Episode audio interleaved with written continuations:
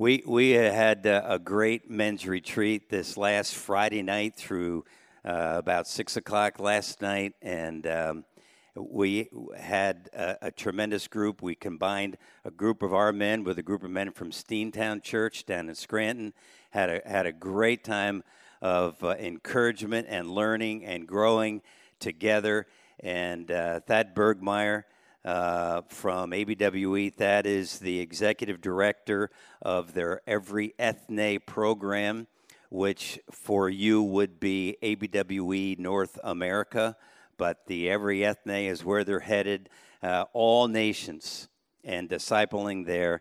And uh, Thad has been a pastor uh, for 18 years in a couple different locations, and then uh, with ABWE as their executive director the last seven years and we had a we had an amazing learning time, right, men? Those of you who are there, and uh, yeah, excuse me, uh, is that a- amen or or oh well? Um, anyway, we're we're glad to have Thad here and uh, excited about the Word of God as he shares it with us this morning. So, Thad, time is yours. All right. Thanks, Glenn. Uh, it's a joy to be here with you guys. And uh, I got to tell you, I love your pastors and the times I've been able to get to know Glenn and Scott and uh, now Mitch, just kind of getting to know you a little bit um, as well. And uh, so I've known about your church for a long time. First time I've ever been here, even though I did some schooling across the road over there. So it's, uh, it's a joy to be with you here today. Grab your Bibles, Mark chapter 5. Mark chapter 5, if you will. Um, this morning, I want to talk about one of the most important experiences in the life of the Christian. It's simple, it's easy. Glenn asked, Do You want some PowerPoint and stuff? I go, No, I think they can get it. All right, here it is. Here's our big idea. Ready? Jesus changes people. Amen? Amen. Say with me. Jesus changes people. I hope you believe that. I hope, like, real deep down in your soul, you believe deeply that Jesus changes people. Now, we see it all throughout the Gospels. We see uh, stories of how, what, of what God is doing through Christ in people's lives. But this one account in Mark chapter 5 has always kind of stood out to me and uh, uh, um, impacted me as we see Jesus interacting with a man that's in a very desperate situation. Mark chapter 5, look at verse 1. It says, They came to the other side of the sea, to the country of the Gerasenes. When Jesus had stepped out of the boat, immediately there met him out of the tombs a man with an unclean spirit he lived among the tombs, and no one could bind him anymore, not even with a chain. For he had often been bound with shackles and chains, but he, he wrenched the chains apart and he broke the shackles in pieces.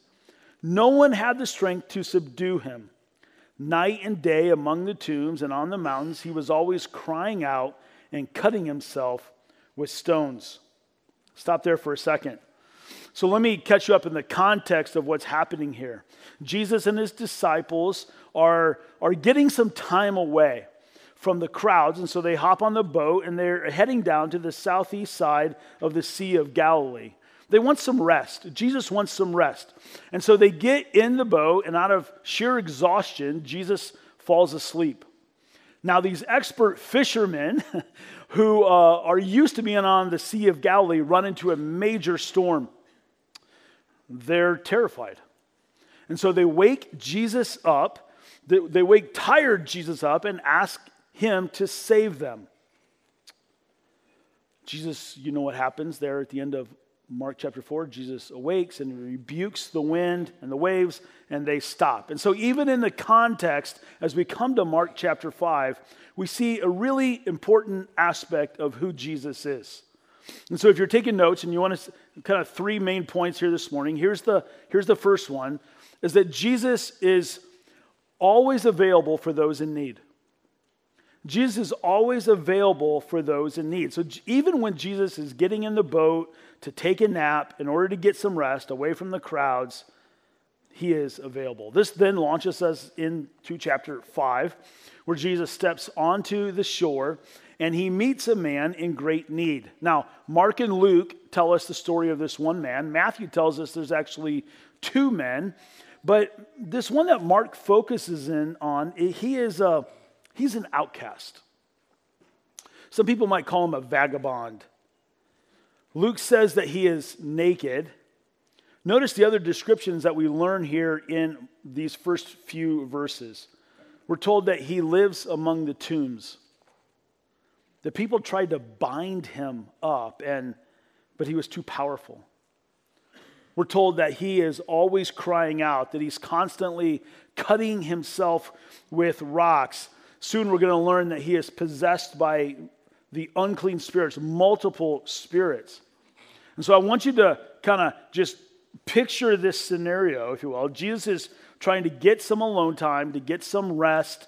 And the first thing that happens is that he gets out of the boat, and a naked, multiple demon possessed man comes running towards him. I have no idea how the chosen's going to do that. Right?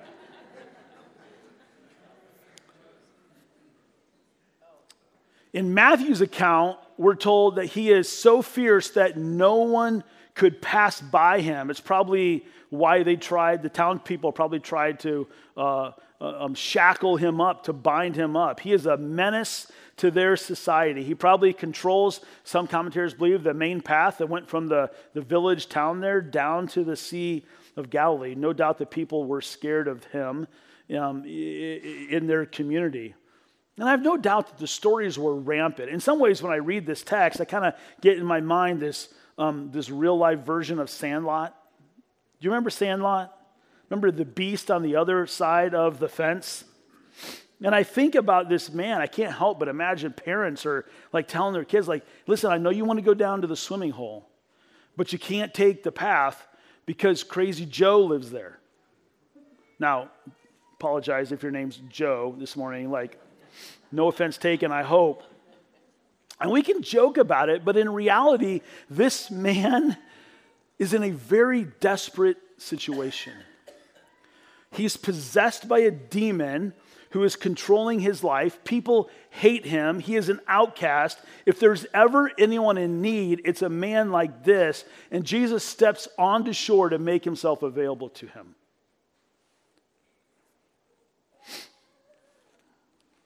How about you? Isn't there, um, none of us are exactly like this man. Doubt any are possessed by legions of demons. Thankfully, none of you showed up naked here today. You probably don't live among the tombs. But even when you read the desperation of this man, isn't there something in there that says, man, I can relate at some level to the desperation that we face in life? maybe there was, or maybe there is something inside of us, some, some need deep inside of us that maybe we found ourselves at a moment of desperation. Maybe it's something that we have done. Maybe it's something that someone has done to us, and we feel stuck. We feel like we can't move. We feel like we're in bondage. Maybe your desperation is found in a a sin habit that you just simply can't break.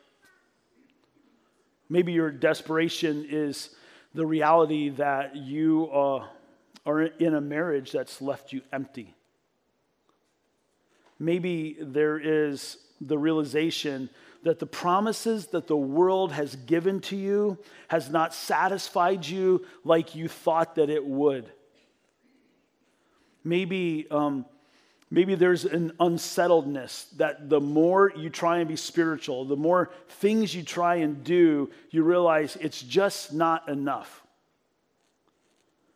Maybe there's a loneliness that you've experienced right now in your life that you never thought you would experience. We, we all face moments or have faced moments of desperation in our life. And I don't know what your specific desperation moment is, but I can tell you this is that when you realize what it is, the one thing that you should do is to follow the example of this man and run to Jesus and bow before him. Verse 6, this is what he does. It says, And when he saw Jesus from afar, he ran and fell down before him. And crying out with a loud voice, he said, What have you to do with me, Jesus, the Son of the Most High God? I adjure you, by God, do not torment me. For he was saying to the man, Come out. Or he was saying to him, Come out of the man, you unclean spirit. And Jesus asked him, What is your name? He replied, My name is Legion, for we are many. And he begged him earnestly not to send them out of the country. Now, a great herd of pigs was feeding there on the hillside, and they begged him, saying, Send us to the pigs. Let us enter them. So he gave them permission, and the unclean spirits came out and entered the pigs, and the herd, numbering about 2,000, rushed down the steep bank into the sea and drowned in the sea. Stop there.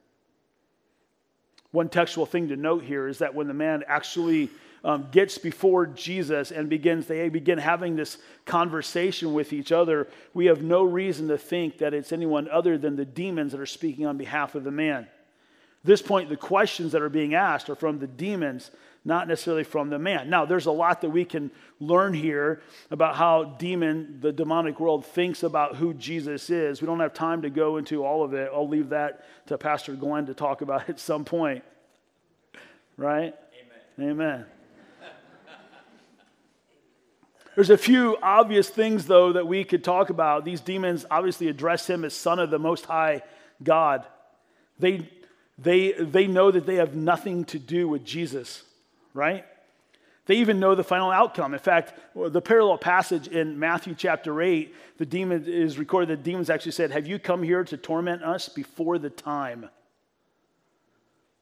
Like, they know the score. They know what's going to happen.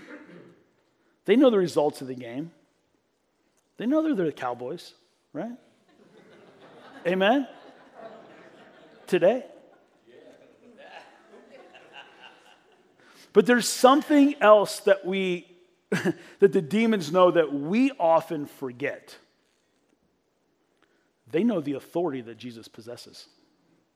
Don't they?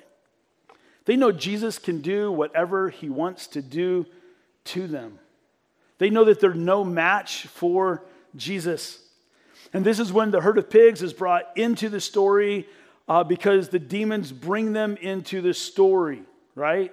They know that Jesus is going to cast them out, and so they they, uh, they know that Jesus is going to free this man, so they beg to be asked to be sent into the herd of pigs. Now, there's a lot of speculation. Why the pigs? If you were like me and you grew up in a church, you had the flannelgraph and you had the pigs going down the hill, you know, into the, you know, that sort of thing. And so, why the pigs? Why are the demons asking to go into the pigs? I think the obvious answer is that they want to destroy good bacon. Man, it's just. If you're a bacon lover, you see that you get a little tear in your eye. 2,000 carriers of this precious thing, and it's just No, in all seriousness, I'm not exactly sure why the demons want to be sent into the pigs, except maybe that since demons know the authority to, that Jesus has authority to do whatever they want, and we know that demons are here primarily to create chaos and animosity for the things of God, maybe this is one final effort that they're making to destroy and create animosity towards Jesus and his ministry. It can be easy to become distracted with the pigs, but please don't miss the main thing that we learn here about Jesus. So, you ready? Number one, Jesus is always available for those in need, but number two, here you go. Jesus is more powerful than any possible need. Jesus is more powerful than any possible need. Friends, listen, there is nothing, there is nothing that you have done or there's nothing that's been done to you that Jesus is not more powerful than. There's no power, there's no person, there's no situation, there is nothing that has the ability to control you if you run to Jesus and bow before him. That's what this man does. He bows before the one who has the power to help. Now, look, not long after this account, the enemy of God is going to throw everything that he has at Jesus. He's going to convince one of Jesus' closest followers to betray him. He's going to lead a, a mass revolt of people who, who, who, who hate Jesus to the point that they're going to treat him like the worst of criminals. And they're going to hang them on a cross and kill him like the worst. And in that moment, Friends, the enemy of God thinks that he can win by killing Jesus.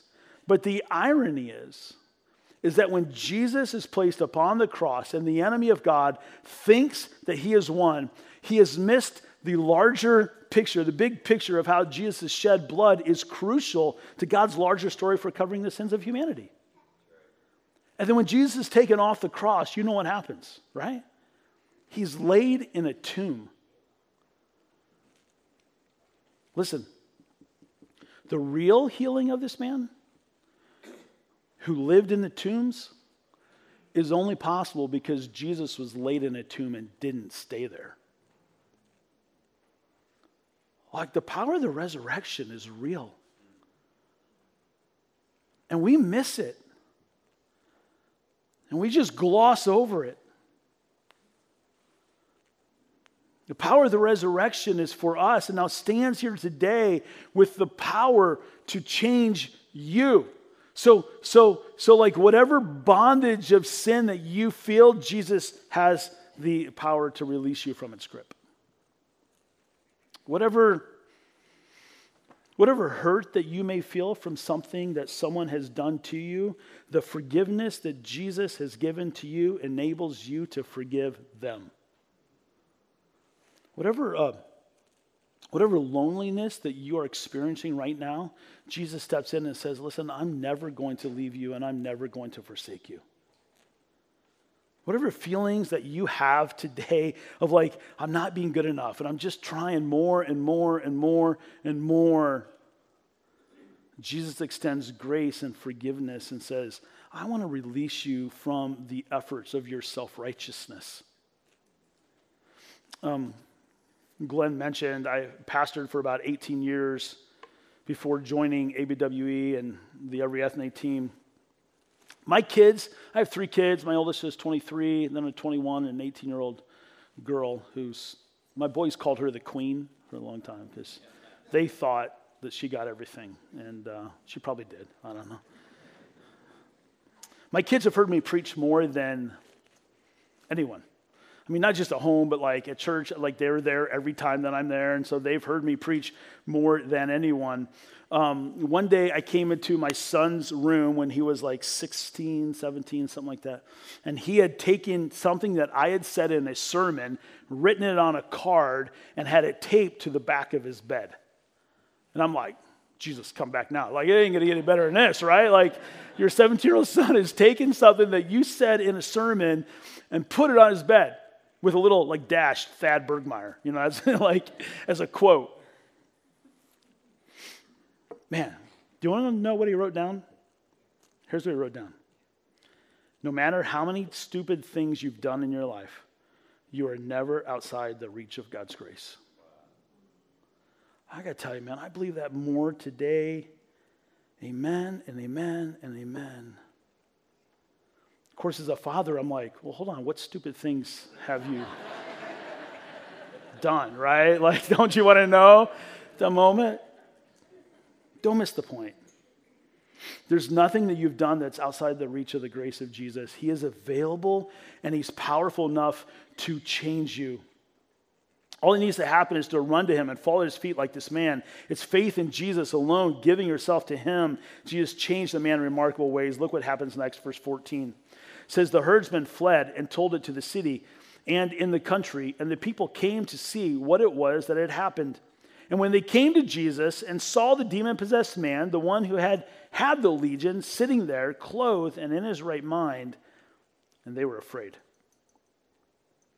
And those who had seen it described to them what had happened to the demon possessed man and to the pigs.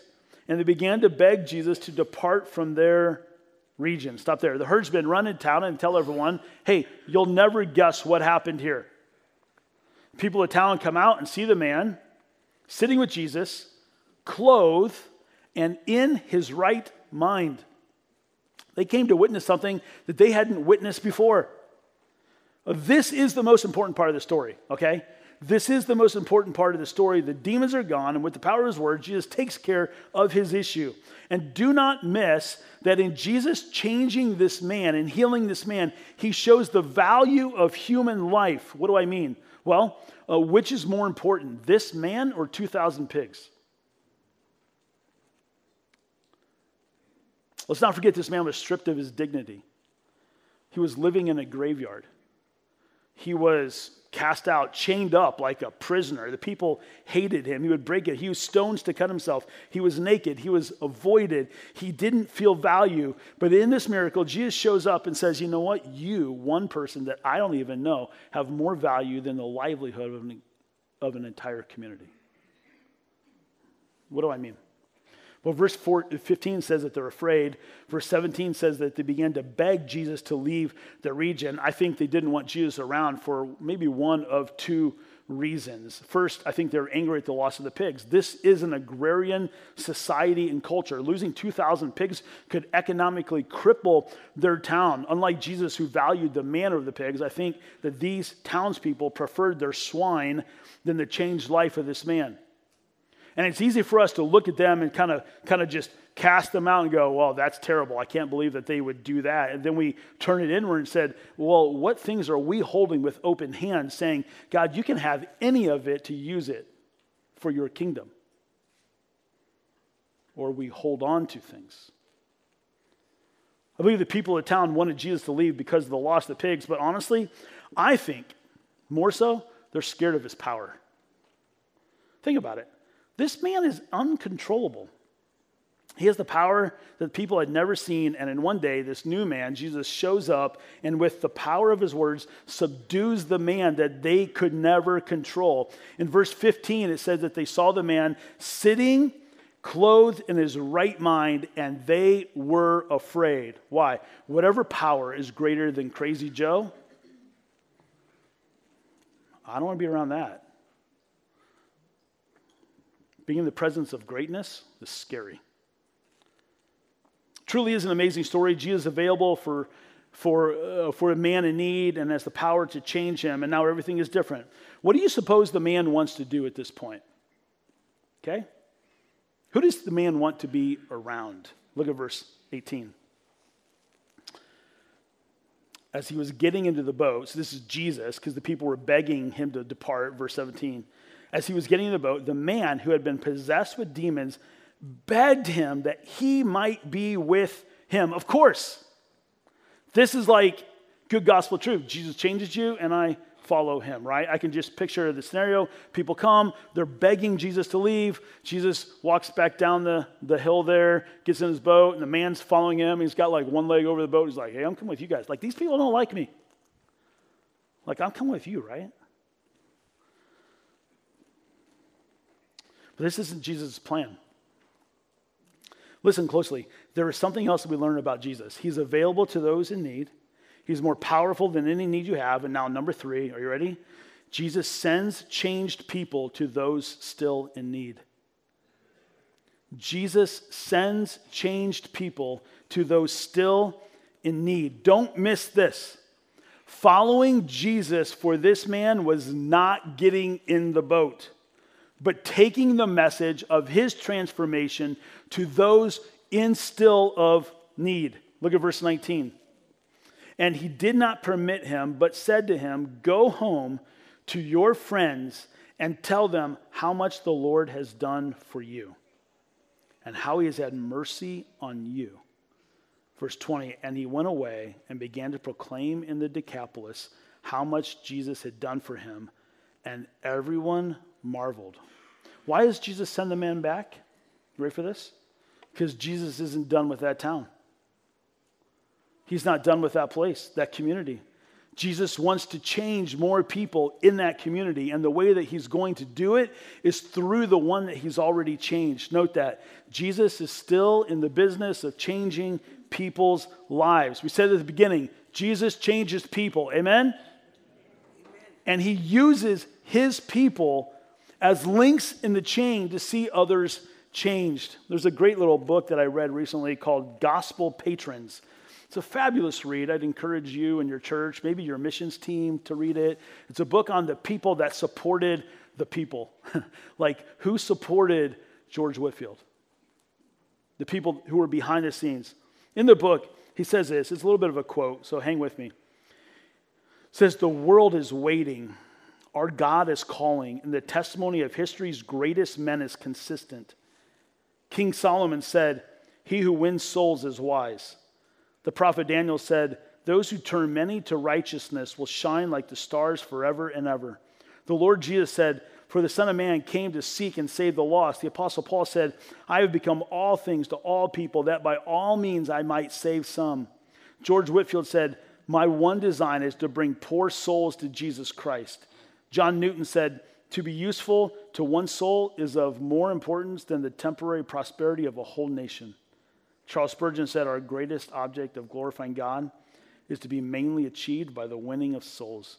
We must see souls born into God. C.S. Lewis said, The glory of God, and as our only means of glorifying Him, the salvation of human souls, is the real business of life. And then they, here's the crescendo. Are you ready? God uses people to save people. Will you join him? Will you give your life to spreading the gospel?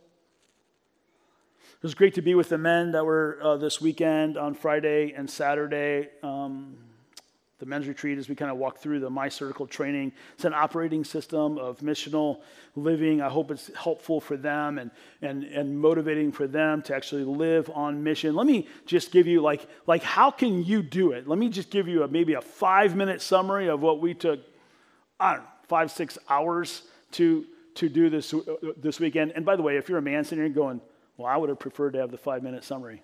No, you wouldn't. How do you do it? How do you live on mission? Well, let me just give you quick things. Are you ready? One, embrace the mission. Embrace the reality that Christ has called you to be on the mission that He has. He has given you an assignment, Christian. This isn't an option. It's not an option.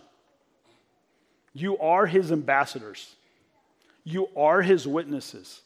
If you're a follower of Jesus, the great commandment Eh, eh, I'm sorry, the Great Commission is for you. Embrace it. Number two, identify your circle of influence. Who has God brought into your life in whatever realm where you live, learn, work, or play that doesn't know Christ? Write their names down. Something happens actually when you actually write their names down. Maybe it's a neighbor, maybe it's a coworker, maybe it's a, a, a, a someone on a sports team Maybe it's a coach of your kids' team. I don't know. But just be really curious about the providence of God that He has brought people to be around you, that He is working in their lives, and He wants you to be a part of the process. Number three, pray daily. So make a commitment to pray every single day for one unbeliever. I mean, I look around this room. What if every Christ follower in this room said, I'm going to pray for an unbeliever every single day in my life? What would God do? Pray for their standing before God. Pray that, that God would open doors. Pray that God would give you boldness to step through doors. Pray that ultimately that God would save them. Fourth, um, engage practically. So every single week, you're going to say, I want to spend intentional time with those that I'm praying for. Maybe it's just one person. Just one person a week. I want to have an intentional lunch with them, and I just want to get to know them. I want to ask them questions about their life. I want to, I want to be a friend to them. I often think sometimes as Christians, we don't know how to be friends to, to non Christians. And we're scared. And just honestly, like sometimes in the Christians that I, I get to spend t- time with in, in churches, where it's hard to step across that line to be friends with people who are unsaved because it's almost like we're scared of catching the disease. Unbeknownst to us, that it's pretty alive inside of us. Don't be scared to step in and engage unbelievers. And lastly, fifthly, share. Share your grace story Share the gospel, talk about Jesus one time a month. Pray daily, engage weekly, share monthly. If you talk about Jesus, make a commitment to tell them what Christ has done for you. Who, who has the Lord sent you back to? Like this man. You know, this isn't the only example we see. I don't know if you remember the woman at the well. Jesus comes and says, Hey, I'm the Messiah. She runs back to town, tells everyone, come, come meet this guy. We see uh, um, Andrew bringing his brother to Christ. We see it all throughout the Gospels. Now, you may ask, well, how did it work out for this man? We're told in verse 20, do you see it there? That he went away and began to proclaim the Decapolis, uh, in the Decapolis, how much Jesus had done for him, and everyone marveled. Um, it's one thing to marvel, it's another thing to believe in Jesus, isn't it? So, how do we know what happened? Well, maybe not for certain, but we do kind of get a clue in Mark's gospel that something changed. Do you notice in verse 20, where did he proclaim? It's called the Decapolis. It's an area, a region of the area. Now, flip over your Bibles two chapters to Mark chapter 7. Mark chapter 7, at the end, chapter verse 31. So Jesus leaves the region, and then we don't know how much time here it was, but sometime later, verse 31 of Mark 7, it says, Then he returned from the region of Tyre and went through Sidon to the Sea of Galilee in the region of the Decapolis. Oh, Jesus is back in the same area that they just kicked him out of. And what happens? Verse 32 They brought to him a man who was deaf and had a speech impediment, and they begged him to lay his hand on him. Jesus heals the man. Verse 36 Jesus charged them to tell no one, but the more he charged them, the more zealously they proclaimed it. And they were astonished beyond measure, saying, He has done all these things well. He even makes the deaf hear and the mute speak chapter 8.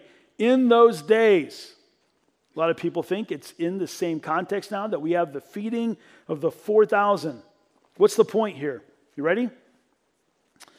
Um, what changed in an entire region that was begging people, Jesus, to leave, to now they're begging him to stay?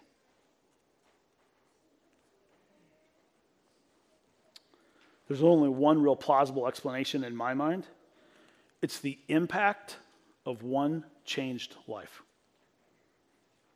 One guy who Jesus changed, who said, I'm going to obey you, Jesus, and I'm going to do what you told me to do in verse, uh, verse 19, and I'm going to go back to my friends and tell them how the Lord has had mercy on me. The impact of one. It only takes one to light a city on fire. It only takes one to change the landscape of Clarks Summit and this area. It only takes one with hands open to be used by Lord to make a dent in the darkness of your community.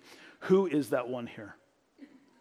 How many ones could there be here? How many of you desire to be that? Jesus changes your life so that you will share that change with others. Friends, He has sent us all to be on the mission. J.C. Ryle, one of my favorite dead preachers, he said this He says, All are not called to be ministers, all are not intended to preach, but all can walk in the steps of the man of whom we've been reading. Happy is he who is not ashamed to say to others, Come and hear what the Lord has done for my soul. Amen? Amen? Yeah. Let me pray. Father, we just, uh, we ask you to do a work in this church. We ask you to, uh, to, to first off, to change people, continuing to change people. Maybe there's some people that stepped in here today that have never been changed by Jesus. And Lord, I just pray that your spirit will be moving in their hearts right now and that they'd reach out to maybe who invited them or come talk to someone, Lord, um, or have them just cry out to you today. Change their life. And Lord, for others who are. Um,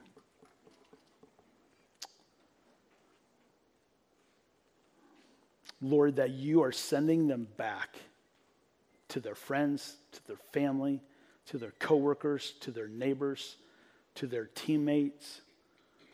Lord, I pray that they'd live a changed life and that they they would be eager to tell others, man, come and hear what the Lord has done for my soul. Lord, all to your glory. And really, Lord, for the good of the people here, we pray this. Amen.